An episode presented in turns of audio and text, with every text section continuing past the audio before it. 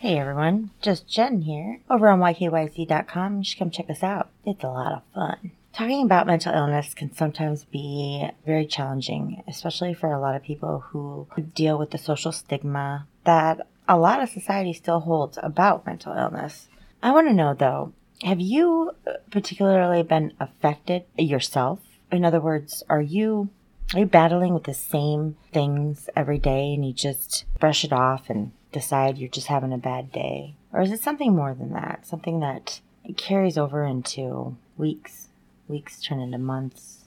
And as soon as you know it, you just can't remember last time you were feeling any better than you are. That's when it's time, preferably before then, way before then, but it is really time to talk to somebody about it. Be it a therapist, psychiatrist, your regular family doctor, someone at church, someone you can trust. Tell them what's going on in your head, in your life. Get the help you need as soon as you can. But don't just do it for those around you who depend on you and who love you. You do it for you. You can push through this. I know that. And I know what you're going to say. Oh, you don't need any help. You've got this. You're not mental.